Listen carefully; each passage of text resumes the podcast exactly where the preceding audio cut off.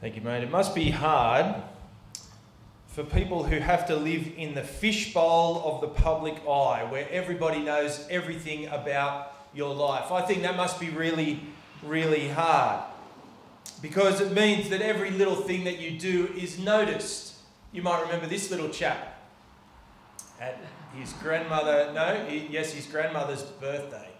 Uh, look at him. He's bored out of his wits. Prince George doesn't know what to do. He knows he has to be there, and the cameras are clicking away, bored as he takes in the scene. Now, this man, of course, is, this young man is a man of uh, uh, lots of great facial expressions, and you can find them online if you want to, uh, about all the times he's been bored throughout his life. But here is him alongside his father, in fact.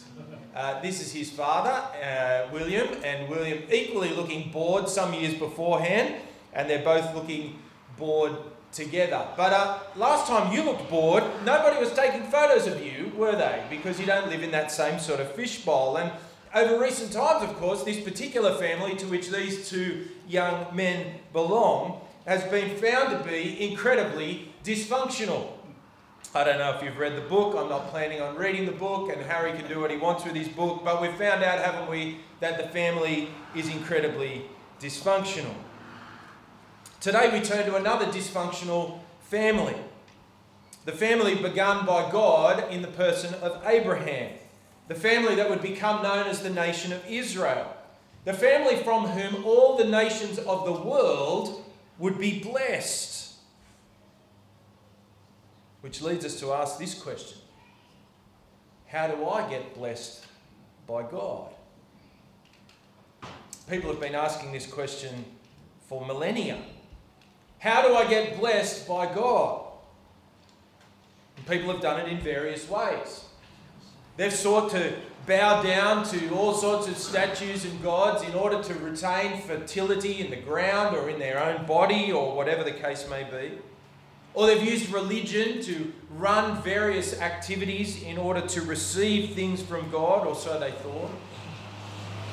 And as Graham read for us earlier, and as Mark prayed for us earlier, the book of Hosea in our small group Bible studies has been teaching us that the people of God turned to other gods when they felt as though they weren't being blessed by the one true God.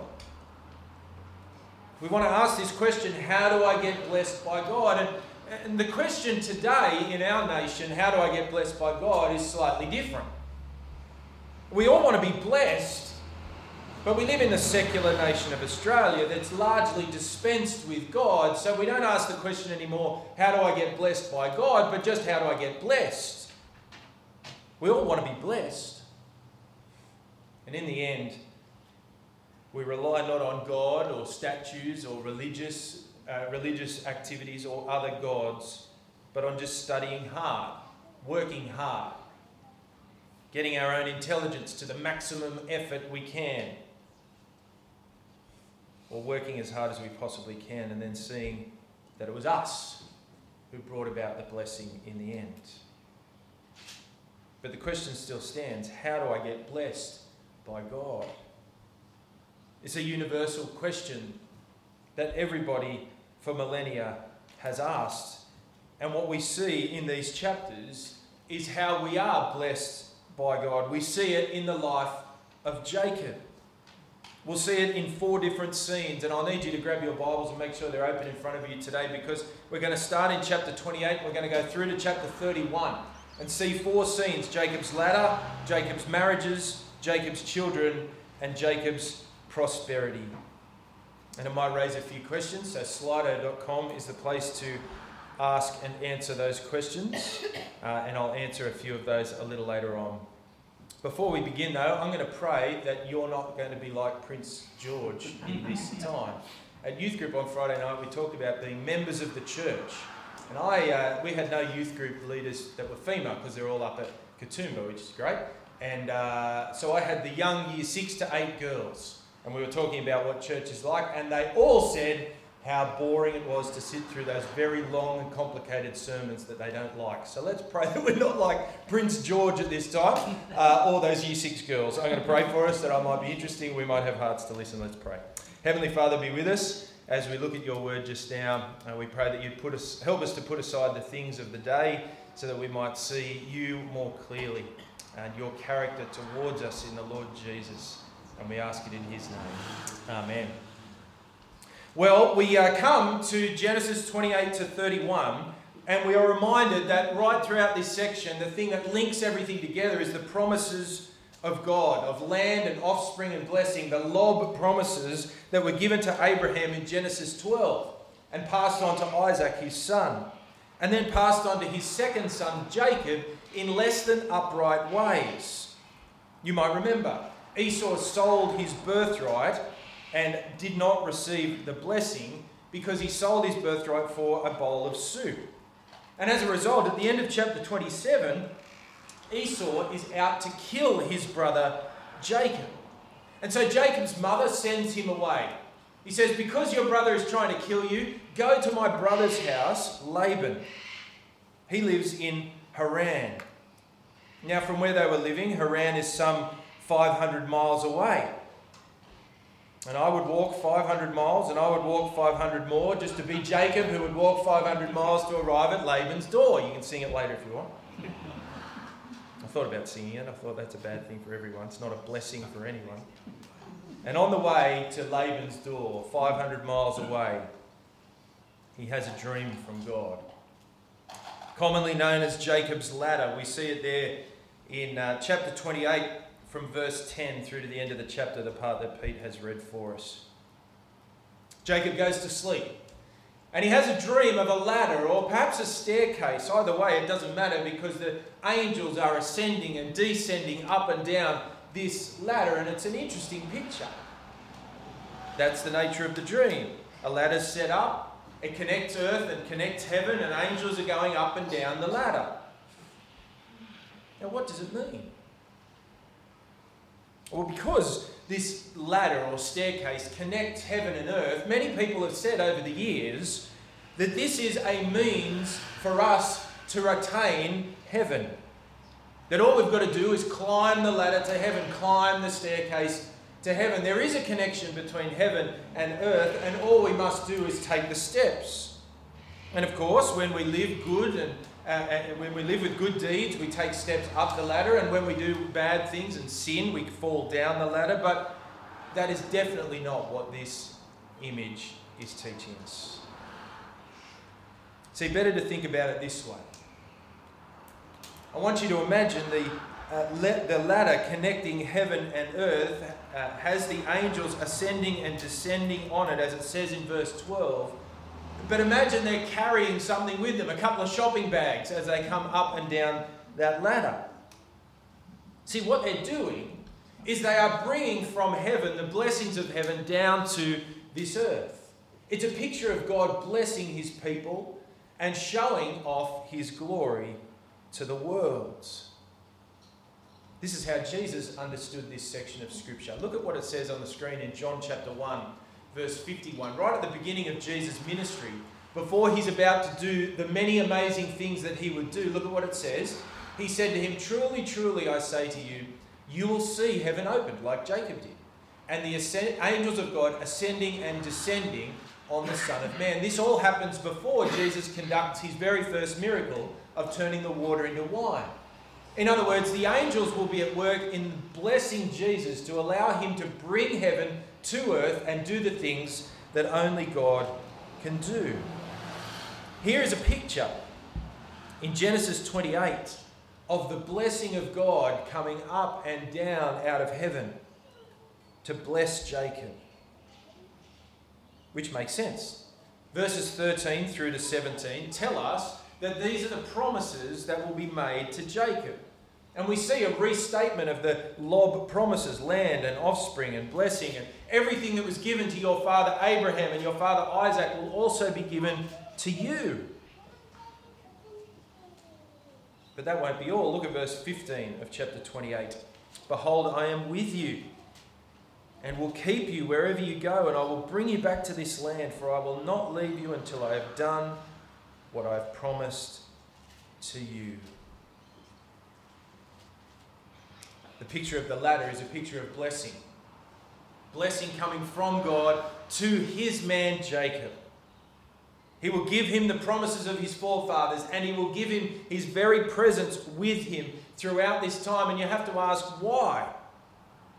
Why is it that Jacob receives this blessing from God? Well, it's not because Jacob had a good sense of morality. We've seen that, haven't we, over the last few weeks, and we'll see it in the next few moments as well. It's not that Jacob had a good social conscience and was an upright standing citizen in his country. He wasn't. We'll see that in a moment as well. The reason that Jacob received this blessing up and down the ladder, as it were, from God Himself is nothing more than the grace of God Himself. It is only by God's grace that Jacob receives this blessing from God. And we'll come back to this in a moment. But it does not stop the deceiver Jacob being a wheeler and dealer, even when spoken to by God Himself. He realizes when he wakes up that God was really with him, and yet he can't help but do deals. Look at verse 20 of chapter 28. Then Jacob made a vow, saying, If, if God will be with me and keep me in this way that I go, and will give me bread to eat and clothing to wear, so that I come again to my father's house in peace, then the Lord shall be my God. And this stone which I have set up for a pillar shall be God's house. And all that you give me, I will give a full tenth to you. Notice, he doesn't just make a vow, he makes an if then vow. I'll only do it, God, if you do these things for me. Even when being blessed by God, out of God's sheer grace for him, he cannot help but sin against God. Nevertheless, this picture of Jacob's ladder going up and down out of heaven with the angels full of carry bags down of blessings from God is a picture which dominates the rest of Jacob's story in chapter 29, 30, and 31. Let's have a look at that together. Having seen Jacob's ladder, we move in 29 verses 1 to 30 to see Jacob's marriages. Well, he was re energized for his journey and he continues on his way to Haran. And finally, just a, a, few miles out from Haran, he meets Laban's daughter Rachel, his cousin. And he greets her and she takes him back to her father's home, to Laban's home. And we're told that uh, Jacob begins to work for Laban. And there's a discussion between them as he's about to work for him. What will we pay you for the work you're about to do? Come with me to chapter 29 and verse 15. Chapter 29, verse 15. Then Laban said to Jacob, Because you are my kinsman, should you therefore serve me for nothing? Tell me, what shall your wages be? Now, Laban had two daughters. The name of the older was Leah, and the name of the younger was Rachel. Leah's eyes were weak, but Rachel was beautiful in form and appearance. Jacob loved Rachel. And he said, I will serve you seven years for your younger daughter, Rachel. Laban said, It's better that I give her to you than I should give her to any other man, so stay with me. So Jacob served seven years for Rachel, and they seemed to him but a few days because of the love he had for her. Oh. Yeah, exactly. Isn't that beautiful? Oh, it's so nice. It's so lovely. Now, I don't know what was wrong with Leah's eyes. Well, what does that mean? That her eyes were weak? I don't know. But what it means uh, is that clearly she was not loved, and Rachel was loved. She was beautiful in form and appearance. And so those seven years went so quickly. And finally, the wedding feast comes along. And usually in that culture, the wedding feast lasts for a few days. And in the middle of the wedding feast, there's a feast beforehand. And then there's a time where there's a, the consummation of the marriage, where the husband and the wife are allowed to sleep together in their tent. And then the party continues, which seems very awkward to me. But anyway, that's the story of what happened in those days. And as that's about to take place, Jacob goes to his tent, ready to sleep with his wife. And then we see that when he wakes up in the morning, he, the deceiver, has been deceived. Look at verse 25. And in the morning, behold, it was Leah. And Jacob said to Laban, What is this you've done to me? Did I not serve you for Rachel? Why then have you deceived me? Now, I got lots of questions. Have you got lots of questions? I got lots of questions. lots and lots of questions. So uh, here's what happens he sleeps with the wrong woman. Now, how does that actually happen? First of all, we're told that Jacob knew that Rachel was beautiful, at least in his eyes, whatever that actually meant, and Leah was not. But all of a sudden, whether it was perhaps for the darkness as a reason, or perhaps she had a veil over her eyes, but more than likely, the word feast also means drinking in verse 22. It's likely he's got no idea what's going on. This is a messy picture, isn't it? A very messy picture. And then you see in verse 26, the real kicker from Laban. Look at what it says, verse 26. Laban said, It is not so done in our country to give the younger before the firstborn. Does that ring any bells from what we've heard previously in this book of Genesis?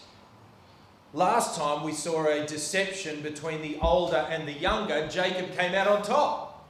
And now he's getting spun around by his uncle Laban. Jacob's own deception has come full circle. He's now married to Leah and he didn't know it. Well, you say, how's that going to work? Well, he ends up marrying Rachel as well. Laban says, I'll give you my daughter Rachel as well. You just need to wait another week. Then you can marry her, but then you need to work for another seven years for me in order that you might marry her as well. This is a miserable, miserable picture. Which takes us back to the ladder. The ladder was God's promise of blessing to Jacob.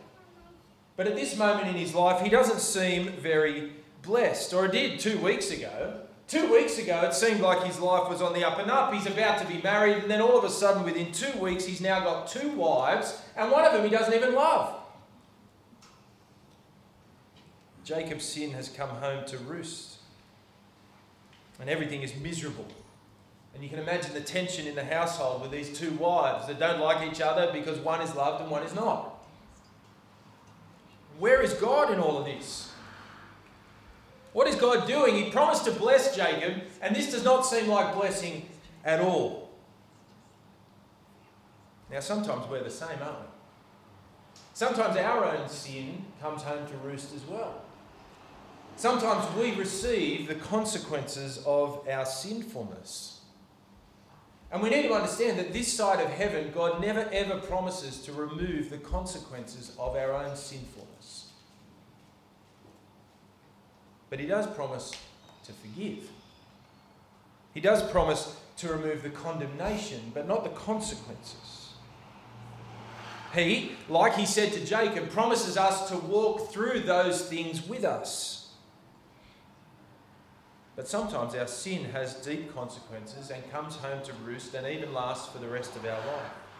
And sometimes we're left asking the question, where is God in all of this? He promised me blessing, blessing to the whole world through this family and to us, but where is He when the consequences of my sin continue?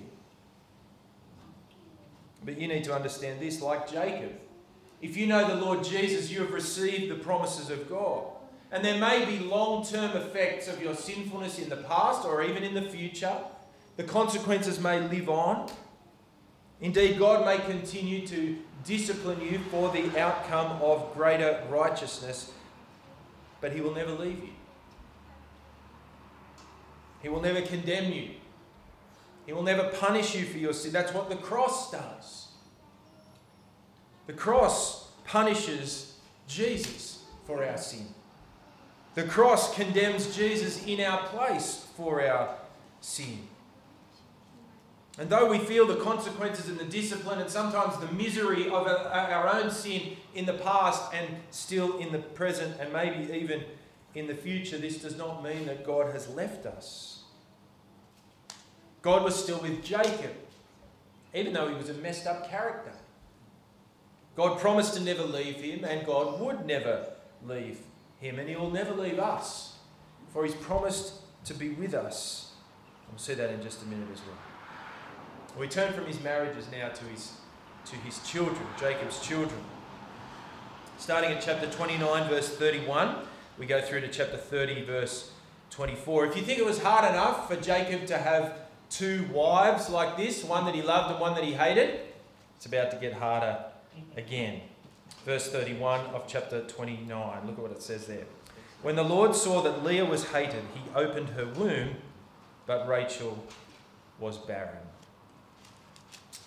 God opened Leah's womb to have children. The one that was not loved would have children. And here we see right at the beginning of this section God's love and compassion for the lowly and humble, for the unloved.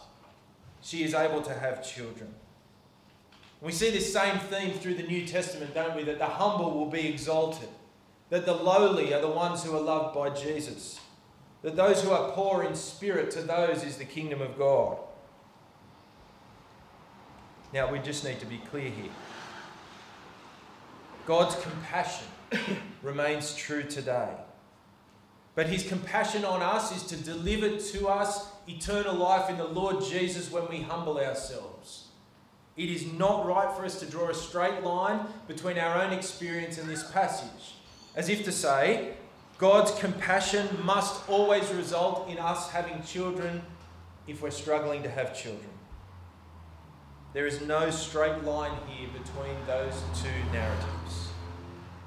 Another way of saying this is if you find yourself in the difficult situation of not being able to have children, it would not be right for you to say that your barrenness is a result of your ungodliness, that you weren't humble enough like Leah. That's not what this passage is saying. See, the difference is God's people here, Jacob, was promised children. None of us are made that promise by God, and so we cannot say what He is doing, but we can know this. The character of His compassion towards us in Jesus is the same character. And we must humble ourselves before Him and know that we will always receive forgiveness and eternal life in Him. We can't draw a straight line between one and the other. Nevertheless, God is the one who opens the womb of Leah and she has four boys. Straight up, she has four boys. First is called Reuben, which means the Lord has looked on my affliction. Then she has Simeon, which means God has heard my prayer. And then look at what she says about Levi in verse 34. It's heartbreaking. Chapter 31, verse sorry, chapter 29, verse 34. Again she conceived and bore a son and said, Now this time my husband will be attached to me because I've borne him three sons. Therefore, his name was called Levi. That's a depressing name, isn't it? Maybe my husband will love me now that I've given him three sons. But it wasn't the case. Finally, she has a fourth son named Judah, which means praise. Meanwhile, though, chapter 30, verse 1, Rachel is still not able to have children. When Rachel saw that she bore Jacob no children, she envied her sister and said to Jacob, Give me children or I'll die. Jacob's anger was kindled against Rachel, and he said, Am I in the place of God, who has withheld you from the uh, with, withheld from you the fruit of the womb? Then Rachel said, Here is my servant Bilhah. Go into her, that she may give birth on my behalf, even that even I may have children through her. If it wasn't complicated enough, now there's a third woman in the picture, Bilhah, and they and they have two children together. Dan which Rachel names Dan because God has judged me and heard. And then a second boy, Naphtali, which means I have wrestled with my sister and have prevailed. well, Leah, she can't have any more children, verse 9 tells us. When Leah saw that she had ceased bearing children, what does she do? It's messy. She took her servant, Zilpah, and gave her to Jacob as a wife. Now, there's four women in the picture. It's getting worse. And Zilpah has two children Gad, which Leah names Good Fortune, and Asher, which, uh, which uh, Leah names Happy. I suspect both of these had nothing to do with rubbing it into her sister's face. Imagine having those children running around. Oh, my name's Happy because I can have children and you can't. It's horrendous. Still, Rachel's got nothing. Well, we're told in verse 14 that Reuben, the eldest of all the children, Leah's firstborn, comes in with mandrakes, a plant, said to have the ability to bring about fertility and conception in a woman. And Rachel says to Leah, Can I have some of those mandrakes, please? We know what it's for, don't we? She wants to get pregnant. Well, look at verse 15. Chapter 30, verse 15. Uh, or the sentence just before. Rachel said to Leah, Please give me some of your son's mandrakes. But Leah said to her, Is it a small matter that you have taken away my husband? Would you take away my son's mandrakes also? Rachel said, All right. Then Jacob can lie with you tonight in exchange for your son's mandrakes. This is really messy and horrible, isn't it? Verse 16. When Jacob came in from the field that evening, Leah went out to meet him and said, You must come in to me, for I have hired you with my son's mandrakes. So he lay with her that night, and look at what happened. God listened to Leah, and she conceived and bore Jacob a fifth son. Leah said, God has given me my wages because I gave my servant to my husband. So she called his name Issachar. This is really, really messy. Getting out of control almost, isn't it? Verse 19 Leah gets a sixth son. And Leah conceived again and she bore a sixth son. And Leah said, God has endowed me with a good endowment. Now my husband will honour me because I've borne him six sons. And she named him Zebulun. Afterwards, she bore a daughter and called her name Dinah. Finally, after all of this, Rachel is given a son. Verse 22. Then God remembered Rachel, and God listened to her and opened her womb. She conceived and bore a son and said, God has taken away my reproach. And she called his name Joseph, saying, May the Lord add to me another son. This is a messy situation, isn't it? Jacob came down to Laban's house by himself, and now he's got four women 11 sons and at least one daughter that we're told about, most likely more, and all of this is a very undesirable situation. None of this is something that we should aspire to. There is no character lesson here that we must learn. We must be like Jacob and have all these wives and children. No, that's not what this passage is saying. And yet we go back to the ladder. Remember what the ladder was telling Jacob? Angels would ascend and descend down the ladder, bringing their shopping bags of blessing from heaven to earth for Jacob, bringing the promised blessing of God. And that's what we see here in this passage. In this messiness of the fighting wives and the children from different mothers, and God is still working. God is still giving his promises to his people.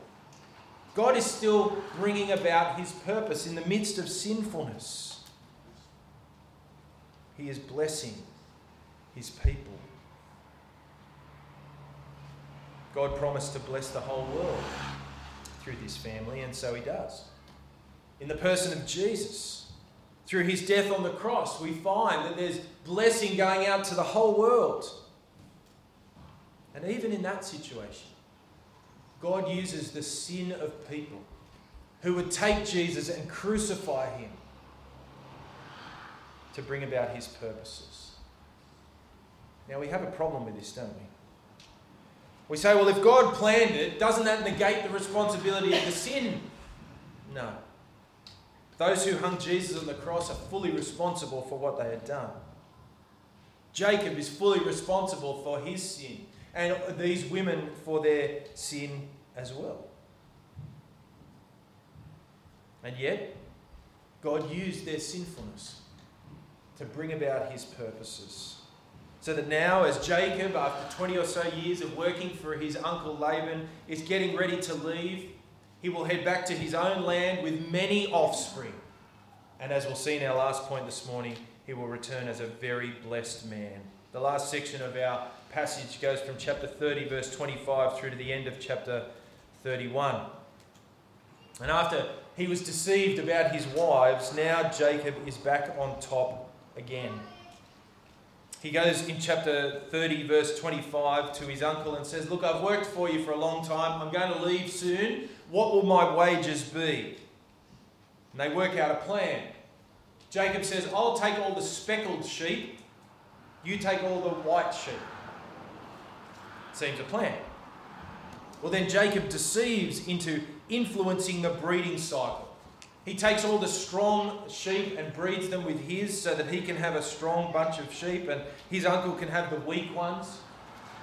And then we're told that uh, when they go down to the water to drink, that, uh, Jacob puts a rod in the water that's supposed to influence the breeding cycle, like the mandrakes were supposed to influence the human breeding cycle.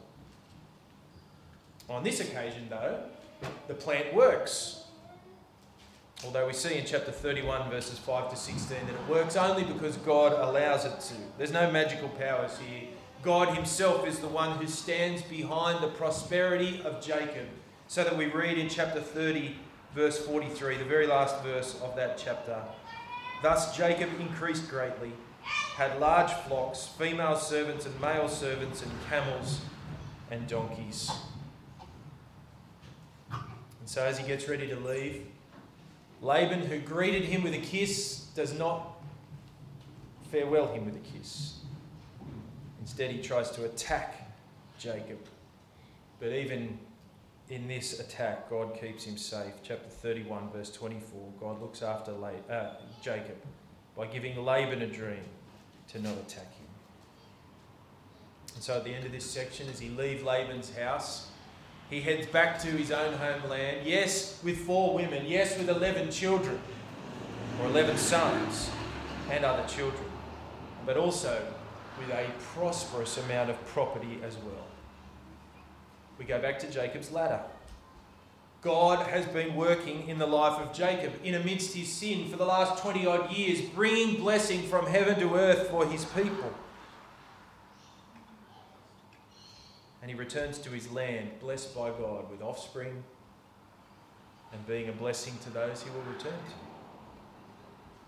So, as we finish, it, re- it gives to us this final question for ourselves as we return to our question how do I get blessed by God? Well, we see how we get blessed by God in the story here of Jacob. Jacob was blessed by God by doing nothing. In fact, less than nothing. He was blessed by God, all of grace from God to him. In fact, in our modern day and age, Jacob would be counted out of any sort of blessing because of the nature of his sin. But with God, this is not the case. The blessing of God comes by the choice of God in spite of the sin of the people. And this is true of us. The blessing of God in his promises comes to us by grace in the Lord Jesus Christ. But secondly, you and I need to remember if we follow the Lord Jesus Christ, if we're Christians, if we know Jesus, then we have been given the blessings of God. You need to know that if you're a follower of Jesus, that very same ladder that is a metaphor in the dream for the blessings of God coming down from heaven is a, a working staircase for you. It's just that it's not always what we hope for. When we ask the question, how do we get blessed by God, all sorts of things come to mind, don't they? We want to be blessed by God in our work so that we can be materially prosperous. We want to be blessed by God in our health so that we can have a long life. We want to be blessed by God with our ailments, fixing our illnesses so that our body will work properly for the maximum amount of time. We want to be blessed by God in our relationships so we can have an upstanding and clean family life. We want to be blessed by God in our efforts in life so that we won't be ostentatious about it, but we just get a few treats on the side because we deserve it. But though, if you receive any of these things, you are blessed by God to receive them, they are not promised by God. They're all given by God, but none of them are promised by God because we're looking in the wrong places. Nevertheless, the blessings of Jacob, the blessings of Jesus, come to us. Look at on the screen Ephesians chapter 1, verse 3. Look at what it says. Blessed be the God and Father of our Lord Jesus Christ, who has blessed us in Christ with every spiritual blessing in the heavenly places. There's none left on the shelf. Every spiritual blessing in Jesus belongs to you if you're a follower of Him. The ladder, the staircase, the angels ascending and descending is working in overdrive for you if you're a follower of the Lord Jesus. The blessings of God in Christ are forever at work in your life if we have the eyes to see it. Not material prosperity, long life, or work, or a good family, or or, or treats in our life, these are not the blessings that God promises. He promises something far better. And He's already given them to us. And He continues to give them to us day after day. Think of a list like this we've been chosen by God.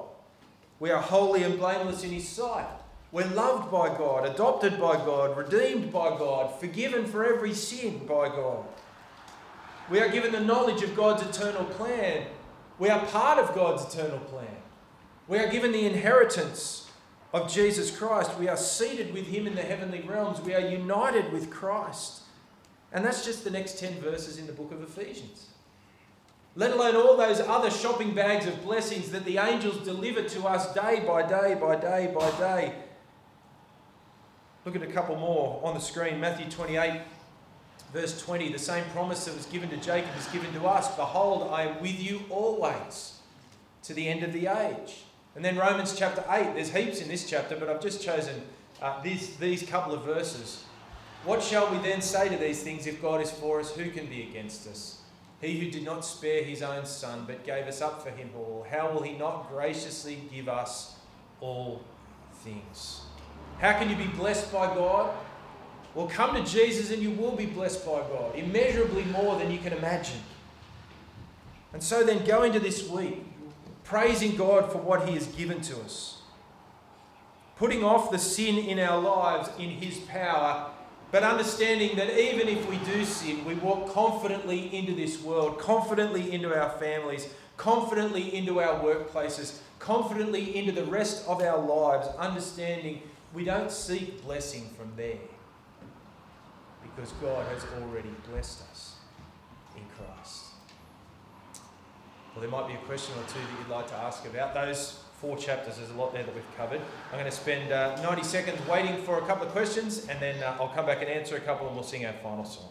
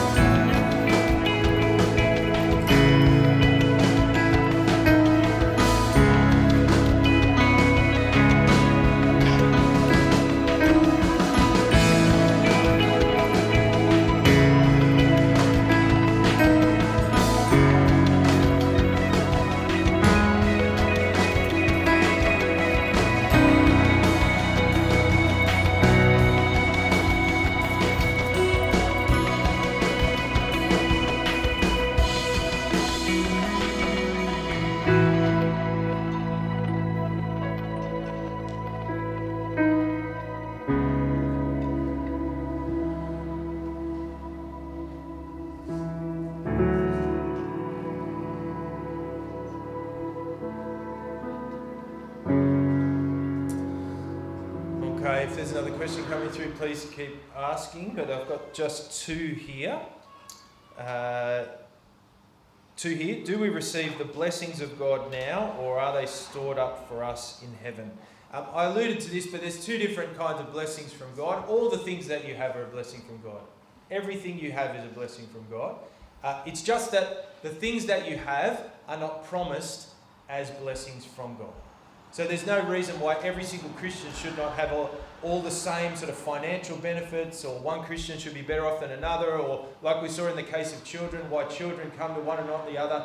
That is not a question uh, of, uh, of deserving it in any way, uh, but they're all blessings from God, all of those things that happen in our life. But the one thing that God does promise to each and every believer is the uh, spiritual blessings that we have now in Christ uh, but are, are, stored up for us in heaven as well. So there's, there's a little bit of now, a little bit of not yet on those promises, but we have all of those things in Ephesians 1 1 to 15. We have them now, and we will receive them finally as well in heaven.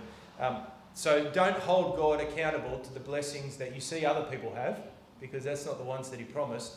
Uh, hold Him accountable to the ones that He has promised, which He's given to you in Christ, which is uh, a great thing for us to remember. Final question Does our sin prevent us from receiving God's blessings here and now? Uh, no, no, that's the story of, of Jacob.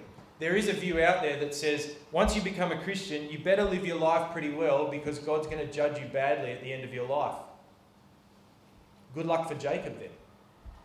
But he's described as a man of faith in the Bible. So we're not judged on the basis of our works. It doesn't happen. It's just wrong theology. Uh, we are saved by God's grace. We are saved by God's grace. And so our sin does not prevent us from receiving those blessings from God. Uh, those blessings from God come all from grace. And that's the great news of the gospel of Jesus Christ. Uh, and that's why we can sing together. And so we're going to do that just now. Uh, let's stand and sing our final song.